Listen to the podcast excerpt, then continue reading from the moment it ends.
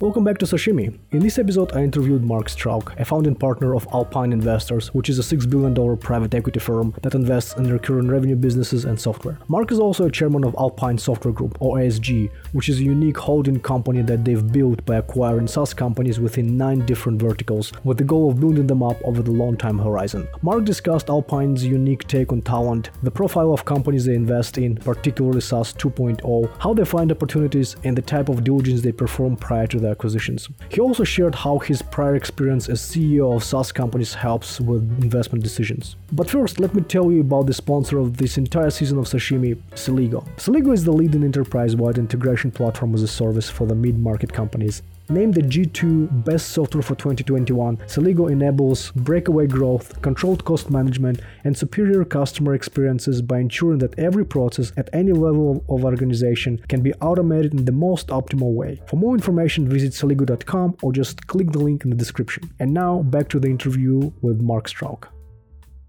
Mark, thank you very much for being on Sashimi.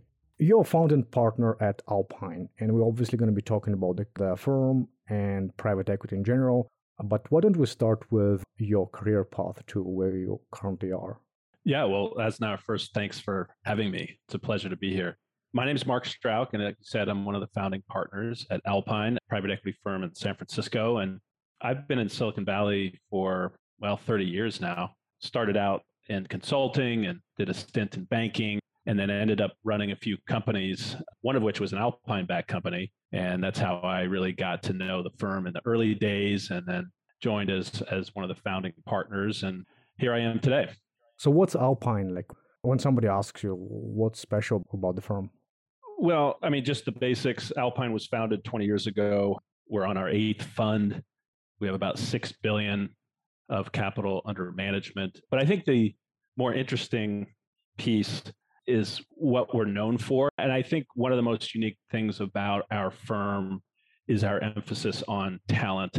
Our view is that remarkable investment outcomes come from exceptional leadership.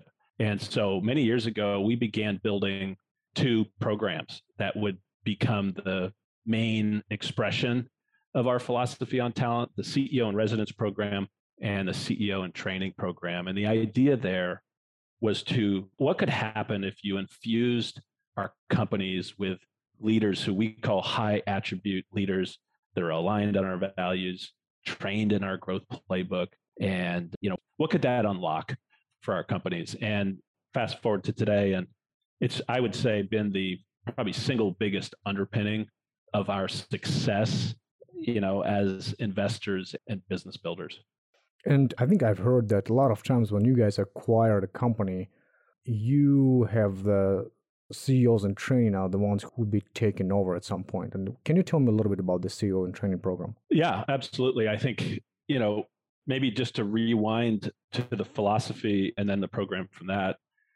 Peter Thiel, one of the founders of PayPal, he's fond of asking a question in interviews, which is, you know, what's one thing that you believe in that the rest of the world disagrees with you on? And uh, I love that question.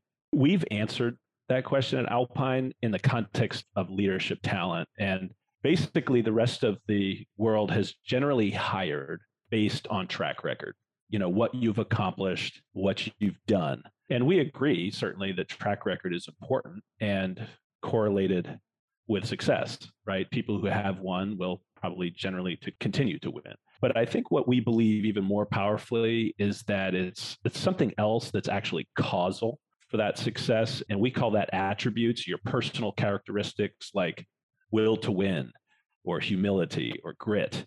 And so we spent time really geeking out on this and tried to develop a way to assess and ascertain those characteristics, which are pretty subjective things, in as data driven a way as we could. And so the result was you know, how, what if we created a, there's a residency for, you know, being a doctor. Could we create that for being a CEO? And that's really what the CEO and training program is. We hire exceptional high attribute people from the top business schools. We then they go to work and get matched into one of our companies at a very senior level where they're mentored by a kind of been there, done that CEO.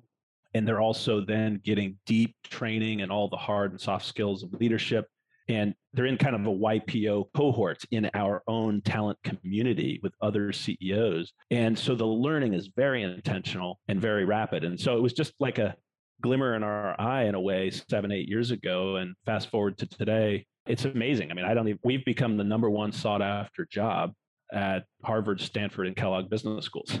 And we never, you know, imagined it would be that successful, but we're humbled by that. And I think the market wanted what we're trying to provide. Is it because you basically create this, the easy, not the easiest, but the shortest path to CEO for this graduates? I think that's part of it. Yeah. I mean, we do believe in betting on people sometimes before the rest of the world is ready to make that bet. So that's probably true. I do think it's more than that, though. It's not just the timing or the duration, it's just also the idea of how intentional we're trying to be. Like, what if you really wanted to say, what does great leadership look like?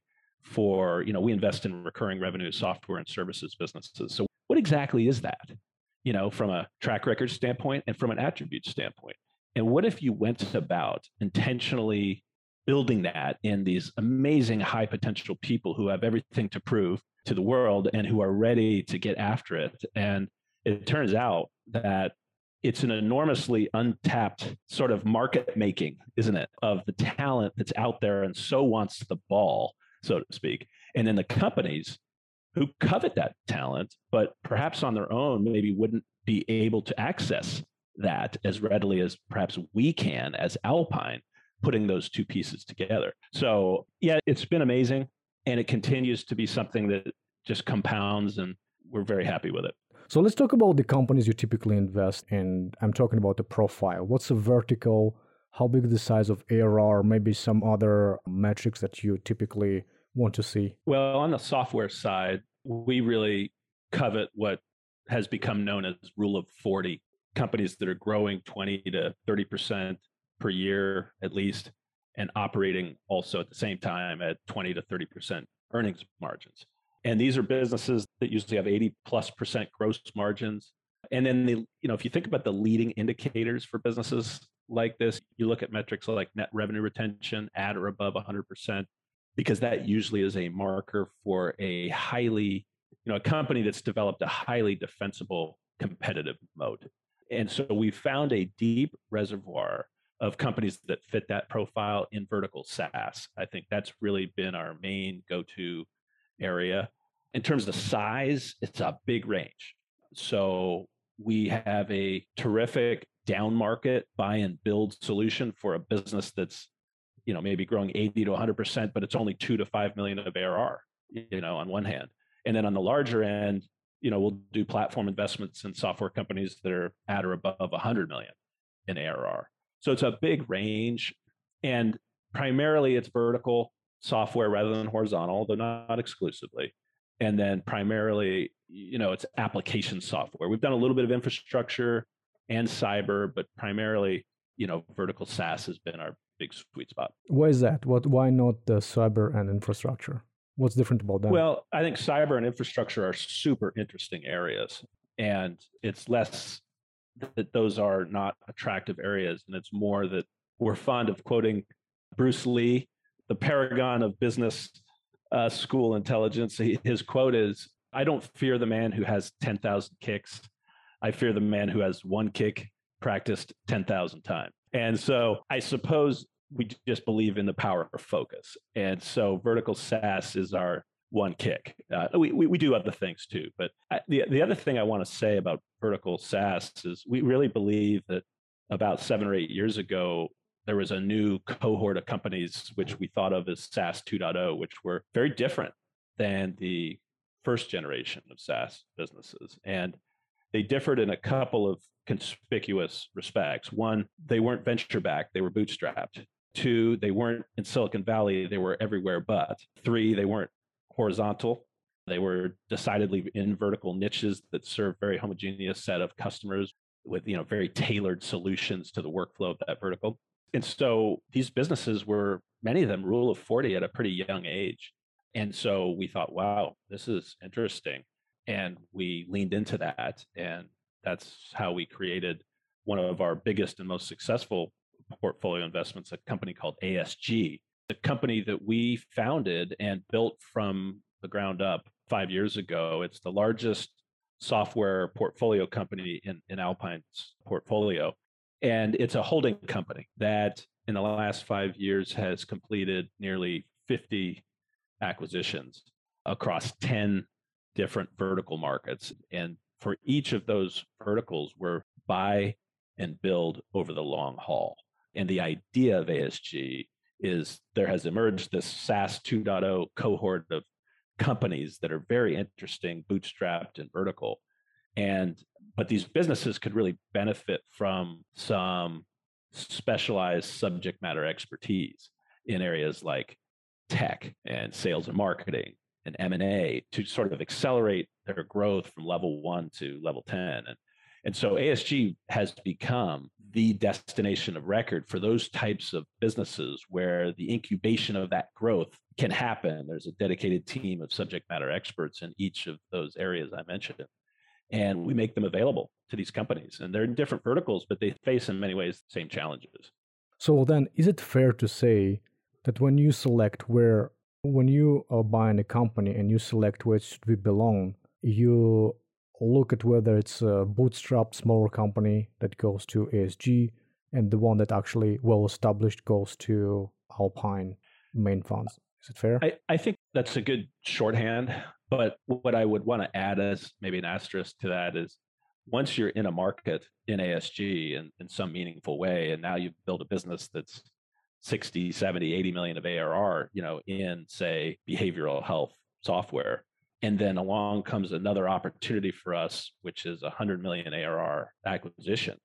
It, the absolute right place for that to go is into ASG. So it's not purely a size distinction, mm-hmm. but it does start that way. And then, you know, many times we'll get into a market with a so-called small start, but then as we grow, we because we're a strategic buyer and we know the landscape, you know, sometimes the add-ons are bigger than the starting investment. Got it. And I think I asked you this question already. So people who listen and they're probably thinking, okay, this reminds me of Constellation software. How is it different from Constellation software? Well, we've admired Constellation software. So whoever would be tempted to draw that parallels is not wrong in the sense that Constellation, as you know, has become a very successful publicly traded business on the Toronto Exchange, aggregating, well, subscale software companies, I guess. I think mm-hmm. where we have tried to go a slightly different direction with ASG is we're looking at really growth oriented businesses as opposed to sometimes slightly more mature lower growth businesses that constellation focuses on. At least that's our perception. And we're also really saas only. So not not mm-hmm. interested in legacy on-prem license uh, models for uh, asg so i think there's a growthier more feel to it. But definitely we respect and really have admired what Constellation has been able to do over the years. And we want to be a long term home for these growthier SaaS businesses uh, in ways that are similar to what Constellation did. When you look at the um, SaaS market and valuation in particular, and over the last few months, we saw the correction in public markets. What happened with valuations of SaaS companies in the private markets?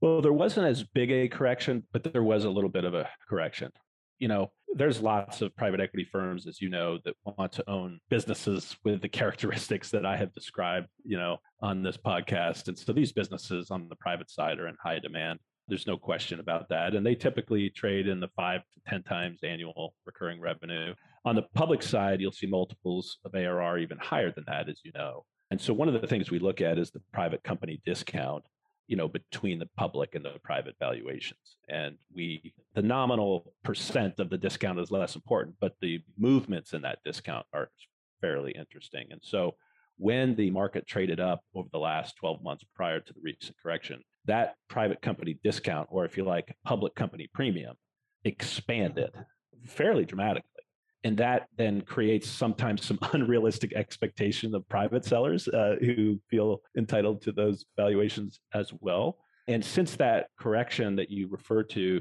that discount has come down and usually when that discount comes down there's more deal making and the velocity of m&a in the private markets increases so it's definitely a competitive world out there but i think if you you know we could talk for hours on the subject of valuation, of course. But I think if you Yeah. look over the 30 years that I've been in software, that's really the entire history of the application software industry, frankly. I just happen to be lucky to be standing there. You see these companies that are trading at high valuations, not all of them, they're not entitled to this, but many of them just prevailing over the long term. And because they're mission critical to their customers, they have recurring revenue, they're capable of being durable, high margin, growing businesses for a long time. And they ultimately end up producing earnings at a high level. And so when you impute sort of the earnings multiple a few years into your deal, it's like, wow, okay, actually, very reasonable. But they're eye popping to start with. There's no question about that. You mentioned, and it's obviously uh, the fact that there are quite a few players in the SaaS market from the uh, perspective of private equity funds. There are specialized funds and there are funds that have a dedicated team. How do you guys compete with them? What do you offer that they don't? Well, we have respect for a lot of the, I mean, really all of the players that are out there. And, you know, I, I get asked all the time, you know, how do you compete with other private equity funds? And I always give a horribly underwhelming answer to that question, which I'm going to apologize in advance on. But I guess the best way to answer it is we try not to compete with other private equity funds. And I don't mean to be flippant about that. I think there's actually something underneath that that's important to point out. You know, probably 95 to maybe 99% of private equity firms out there are looking for the same thing. And they are interested in always backing continuing management and for good reason. There's a lot of good management teams out there, and it's certainly easier to carry on with the existing team than it is to bring new talent in. But we've taken a different path on that because we have become very clear on the fact that there is a large market of businesses that, for whatever reason, don't come with continuing management or aren't suited to that, or there's a life change or a founder who's technical who wants to really be the CTO or whatever it may be, or it's a carve out, in which case we're sort of fishing in an entirely different pond where we're looking for businesses that are a little bit the photo negative uh, of, at least from a leadership standpoint, of many of the other private equity funds. So I think that's a big part of where we begin. We source aggressively, as do many funds, in all of the traditional channels you would expect. We are over indexed in direct, heavily researched outreach uh, sourcing.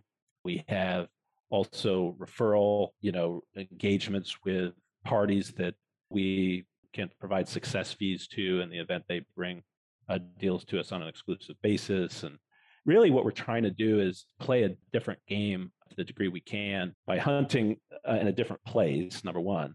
And then number two, providing a different solution. I mean, yes, it's private equity. And so I suppose that's the same, but the, what we try to provide, certainly with ASG, is very, very different proposition. And I think providing ongoing leadership talent is, is something that many of these companies really value. That's like putting jet fuel in their in their tank. And oh, you mentioned direct outreach. You mean somebody at Alpine is calling every single company you found in some database that possibly is on sale?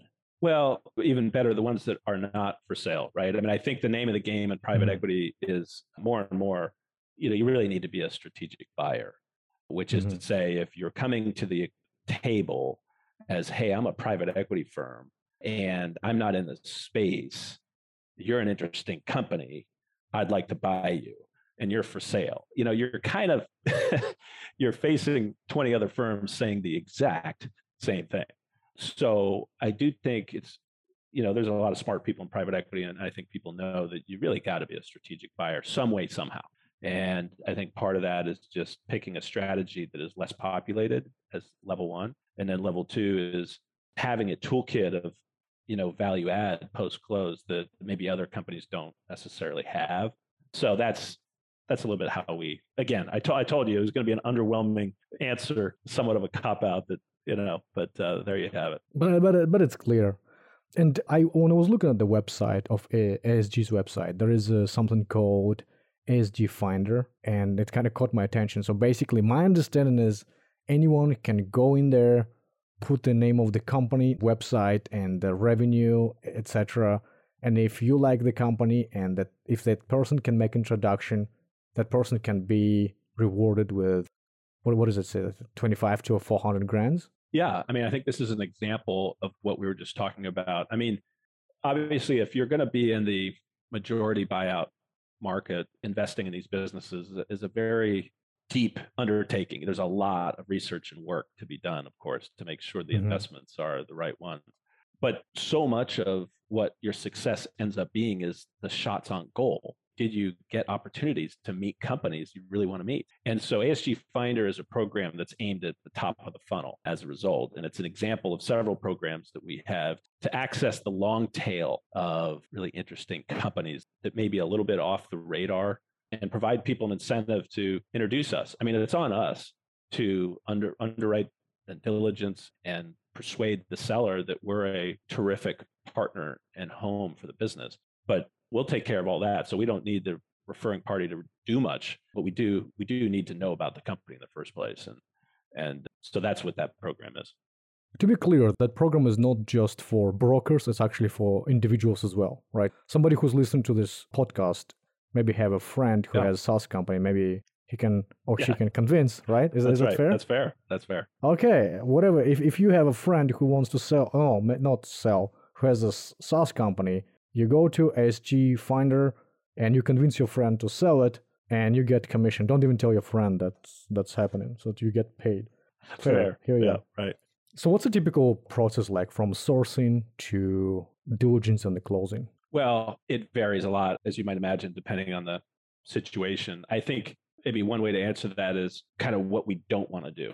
what we don't want to do mm-hmm. is sort of fall prey to what is very can very easily happen in private equity, which is kind of a treadmill of processing a lot of deals. Like say you have 12 deals on your radar and you're you're sort of cranking through the early days assessment of those deals and you're giving one twelfth of your time to each of those 12 things. Right. And it's about as uninspiring as it sounds, not just for you as a private equity firm, but what if you were the seller and that's what you were getting, right? No, thank you. So we one of the big things that we did was really what we call sprint pass.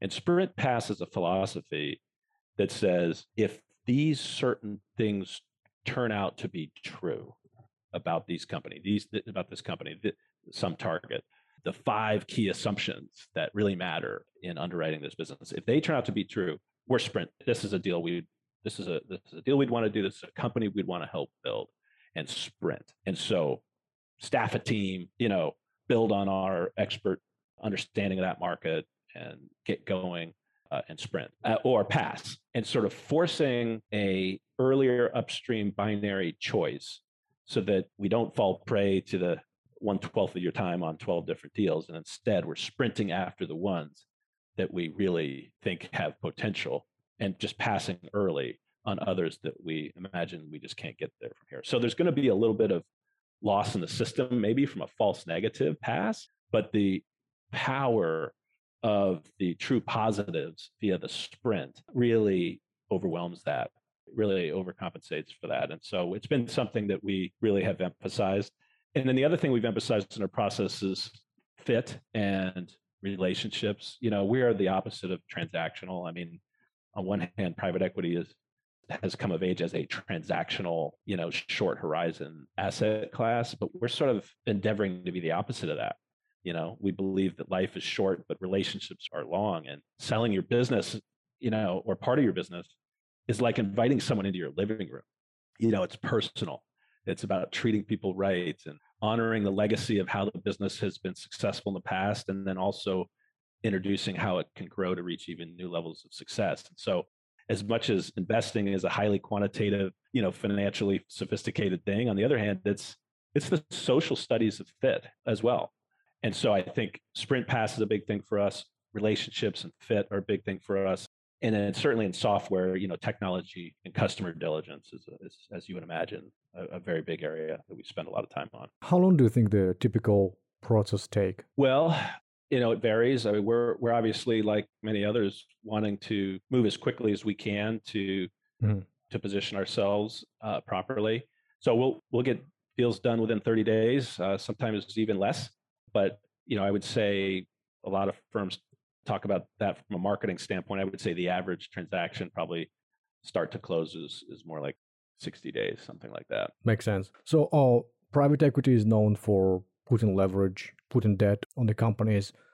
Is Alpine structuring the deals the same way as ASG, or it's slightly different? Well, it's it's pretty similar. So whether it's Alpine or ASG, we're looking for the same basic profile that we referred to, right? Recurring revenue, mm-hmm. growing, profitable, rule of 40, competitive mode, high net revenue retention. And then, you know, we're real believers in the power of the capital structure to drive right decision making. Like we believe in that sometimes there's a false trade-off between growth and profit. We think sometimes you can have your cake and eat it too. And if you really are a good choice maker about what you choose not to do, what products you choose not to build, and, and so on. And so both at Alpine at ASG, we'll try to structure deals with, you know, debt, but not too much. Because the last thing, of course, you want to do with a high growth, high total addressable market, high vitality company is tie its hands behind its back from a free cash flow standpoint, you know, because you're paying off too much debt instead of plowing back into some growth areas. So we're very cognizant of that. You know, I don't know that we always get it right. Of course, uh, you can't be perfect, but I would say we're sort of moderate in our use of capital structure, and that by and large, it's similar across Alpine and ASG. You've been an operator, right, for a long time. How was this transition for you from the operator to investor? What uh, do you miss anything in operation, and did you learn something as an investor that you didn't know as operator and vice versa? Well, the one thing I get asked this question a lot. I, I, I think the one thing I can say with high conviction is that knowing what I know now as an investor would have made me a better operator, I think. and I do believe the corollary, the reverse, is also true that having been a CEO and understanding how to build enterprise selling models and how to actually go about building teams and you know all the things that you do i think it has benefited me as an investor uh, certainly and i don't think that's a necessary path of course many people don't follow that path for mm-hmm. me it's it's good i i do like being bilingual between the sort of investing and diligence sometimes slow thinking modality and also the business building faster thinking modality that you would you would have as a ceo sorry, that was a very geeky way to say it. If I decode that, let me say that in English. The CEOs probably make a thousand decisions a year.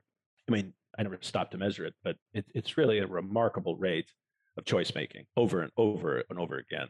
And as an investor, I would be doing my job well if I made four really good decisions a year, but they were really good and highly reasoned and careful. And so I have enjoyed the context switching between the two. I it'll be for others to decide, you know, how good I am at that. But I've learned a lot in both sides. And I, I guess what I would say to people is if you have an opportunity to experience both sides, you should. There's no one path, but it's definitely made me more sympathetic to the challenges of founders and CEOs who grow businesses and what they're up against. You know, it's not a spreadsheet. It's a super carbon based, difficult, you know, real life thing. You mentioned that when you guys acquire a company, a lot of times it's bootstrapped, it's not uh, set up correctly, etc. What are some main mistakes do you see in these companies? What do you guys tend to fix the more often? Well, I might frame it a little bit different than that in the sense that we, we're not investing in businesses that need fixing per se. They're not broken, they're healthy, they're growing businesses. These the CEOs and founders we encounter, they're remarkably clever, skilled people. But probably if the question is more around where do we typically invest in?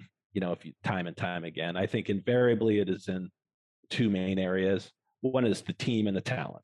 So we are very much believers in, you know, it's who, not what. And so making sure that early in our hold, we have a team that is on fire with its mission, crystal clear in its priorities, and you know has the capital and runway to do its thing and grow. That that's where we're hiring people. We're bringing in leadership talent to augment the team, et cetera. That's thing one that almost invariably we're we're doing. And then thing two is we love add-on M&A. I mean, who doesn't? Uh, when you can do add-on acquisitions and create step function inorganic growth, it's a beautiful thing. The perils there are that it can be hard, especially in software, and people can get it wrong. But we spend a lot of time leaning into day one building out target add-on you know roadmaps and really bringing to bear our playbook on how to integrate M&A, how to be high speed and low drag with with what you choose to integrate when you when you buy companies. So those would be the two biggest areas that we focused on. If I had to pick a third, it would be sales and marketing. We're typically adding headcount, and the companies we buy have proven, you know, customer acquisition economics, and we want to hit the more button. Got it. And you're chairman of ASG, right? Yes. So I looked at the on the website. There is obviously the portfolio of the companies, the subsidiaries of ASG. Each of them has its own CEO. I'm guessing a lot of times CEO are from either from CEO in training or CEO in residence. Is it fair? Yes. And but also ASG has its own CEO. What are the dynamics between them? What type of decision each of them make? Well, one of the underlying philosophies is that ASG is sort of a team of teams, and Alpine's like that too. You know, we believe in the power of distributed decision making, subject to certain you know parameters, and so empowerment is a vibrant core value of Alpine and ASG. And, and so the way we've set it up is Steve Reardon is the CEO of ASG. And together with Steve at the holding company, we have a executive team. We have a COO, a CFO, head of M&A, and a chief technology officer. And we also have a holdco team working with that leadership group. And so their job is the overall health and happiness of the businesses and the leaders that we have back to run those businesses the way we think about it is the CEO of the operating company is this is the CEO period. I mean, there's no, you know, matrixed hybrid structure that would create confusion and disempower leaders. I mean, if you think about it, if your thesis was talent and you wanted to recruit these amazing high attribute leaders, like the last thing you would want to do is clip their wings. So but having said that, there's challenges now that we've we have so much pattern recognition, having done 50 of these vertical SaaS deals. And so picture the leadership team of ASG providing enormous accelerant uh, based on the patterns that we've seen, advice, governance, assistance, connecting to the subject matter experts that are on the holdco team. That's really their role. And we think of ASG as a, an enterprise that needs to become a 10, 15, 20 billion dollar company someday. And so there's a lot to do to build a business like that, and that's that's the focus of the whole holdco team. Oh, that's interesting. This actually answering my next question. So, if you think ASG would be that big, eh, is it planned to take it public one day, or what's the? Well, it's an interesting question that we've spent time considering. Certainly, when myself and my two co-founders started the business five years ago, it was our view that we would take it public, and that this would be the best way to create this sustainable long-term home for these vertical SaaS businesses. And then, you know, life is what happens when you're making other plans, as they say.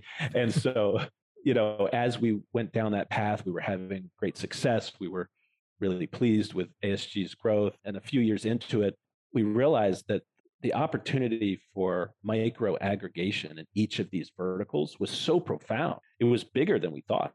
And so when you become a strategic buyer in legal tech or in behavioral health or in hospitality software, whatever, you you end up really zooming in in a big way in those markets. And then you become a student of the game of all of the businesses that are out there and the different nuances of their strategies and so on. And so we realized, wait a minute, we can build really big and important, you know, 50, 80, 100 million ARR vertical SaaS businesses inside of ASG. And we should do that and then that liberates each of the verticals to kind of describe its own path But, you know does it maybe we should hold this vertical for this company for 16 years. Maybe this one is a four year hold and it's time to exit or this one you know has a certain set of strategic buyers where this other one has a different set of of potential buyers. And so i think where we are now is is building asg as a single company but recognizing that each vertical may have its own outcome of some shape or form with with its own timing that makes sense for and there is no pressure from investors to cash out right? Well no. I mean I, what i would say is i think investors today are really getting more sophisticated about the different ways that you can create some liquidity for managers and even some liquidity options for the limited partners and still hold an asset and keep going, right? So we have done in a few cases continuation vehicles where we give our investors the opportunity to cash out if they so wish or roll over or or status quo and they love that because of course it puts the power in their hands to do what they wish what is best for their portfolio and they also love it because we're able to create an outcome that creates liquidity for those who need it and then keep going you know and holding the business because there's so much more we can do in these markets so i think there's more and more alternative ways to try to separate the outright exit decision from liquidity and uh, i think that has been a, a positive for lps i think it's been a positive for gps and it's been a positive for the companies that, that we've done that with Mark, thanks very much. I really appreciate you being on the podcast and sharing the story of ASG, which is very unique in the industry and Alpine itself. Thanks. Thanks, Asnar. My pleasure.